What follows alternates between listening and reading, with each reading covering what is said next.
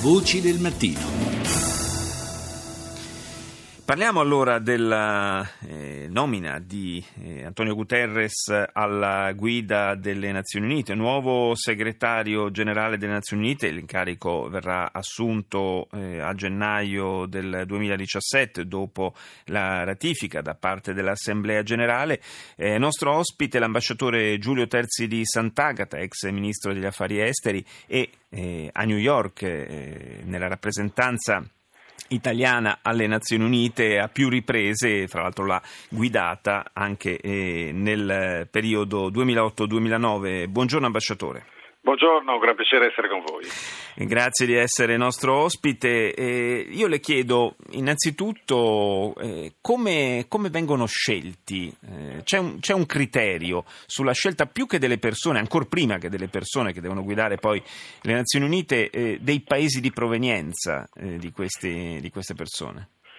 Sì, eh, c'è un eh, criterio di trasparenza che si è cercato di affermare sempre di più con questa ultima tornata, con la nomina di questo segretario generale, facendo dei veri e propri hearings di fronte all'Assemblea generale, cioè delle presentazioni dei propri programmi e delle cose, dei motivi che sostengono le candidature. E Guterres è stato fra questa 13-14 candidati che si sono presentati a inizio anno e hanno svolto le loro eh, visioni su quello che deve essere il futuro delle Nazioni Unite.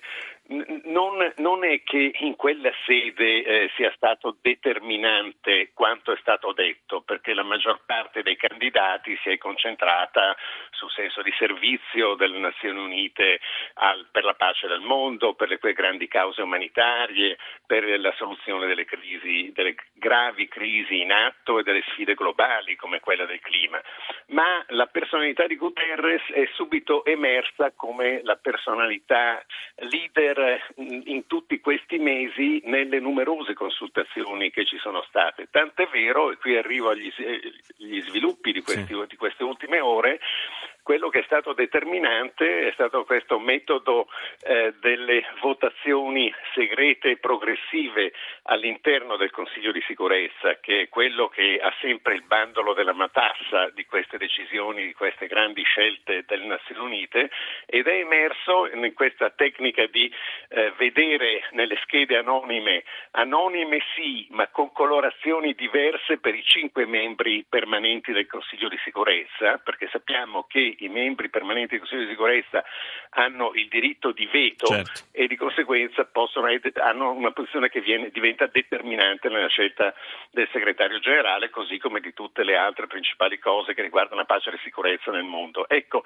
in queste eh, votazioni preliminari tre giorni fa, eh, Guterres è stato l'unico ad avere eh, tutte le luci verdi, le cinque luci verdi dei membri permanenti, mentre invece il secondo eh, candidato, quello che era immediatamente dopo di lui nel numero dei consensi espressi in Consiglio di sicurezza, eh, Miroslav Lajčák, eh, ministro degli esteri slovacco e personalità molto conosciuta nel gruppo regionale dell'Est Europa, ha ottenuto, ha purtroppo subito, purtroppo per lui, due, eh, due veti da mm. due membri permanenti, presumibilmente Russia e Cina. Certo. Ed, è, ed, è, quindi questo, questo, lo snodo che ha portato Guterres subito in pole position e ha consigliato russi e americani soprattutto di chiudere rapidamente questa partita che rischiava di diventare l'ennesima partita divisiva all'interno del Consiglio di sicurezza e ad arrivare a un accordo su una personalità che in primo luogo aveva dato un'eccellente prova di sé all'interno del sistema delle Nazioni Unite guidando per dieci anni l'UNHCR. Cioè e, questo, e questo probabilmente anche ha influito non poco. Ha influito perché ha dimostrato proprio le sue capacità nella eh, revisione, nella riforma approfondita di un sistema che rischiava di essere sotto lo stress di questo aumento continuo di l'ultimo anno 10% di aumento dei eh, profughi, rifugiati e dei migranti che vengono assistiti dal, dall'UNHCR eh, che, che, rischiava di far crollare eh, l'intera struttura. Invece da diversi anni eh, Guterres è riuscito a mettere insieme un sistema di interventi di urgenza, eh, di una parte operativa con eh, assistita da, un, da una, eh, un organico eh, molto considerevole, un'amministrazione, un NHCR ormai di 10.000 persone, sì. con una capacità anche di mobilitazione di risorse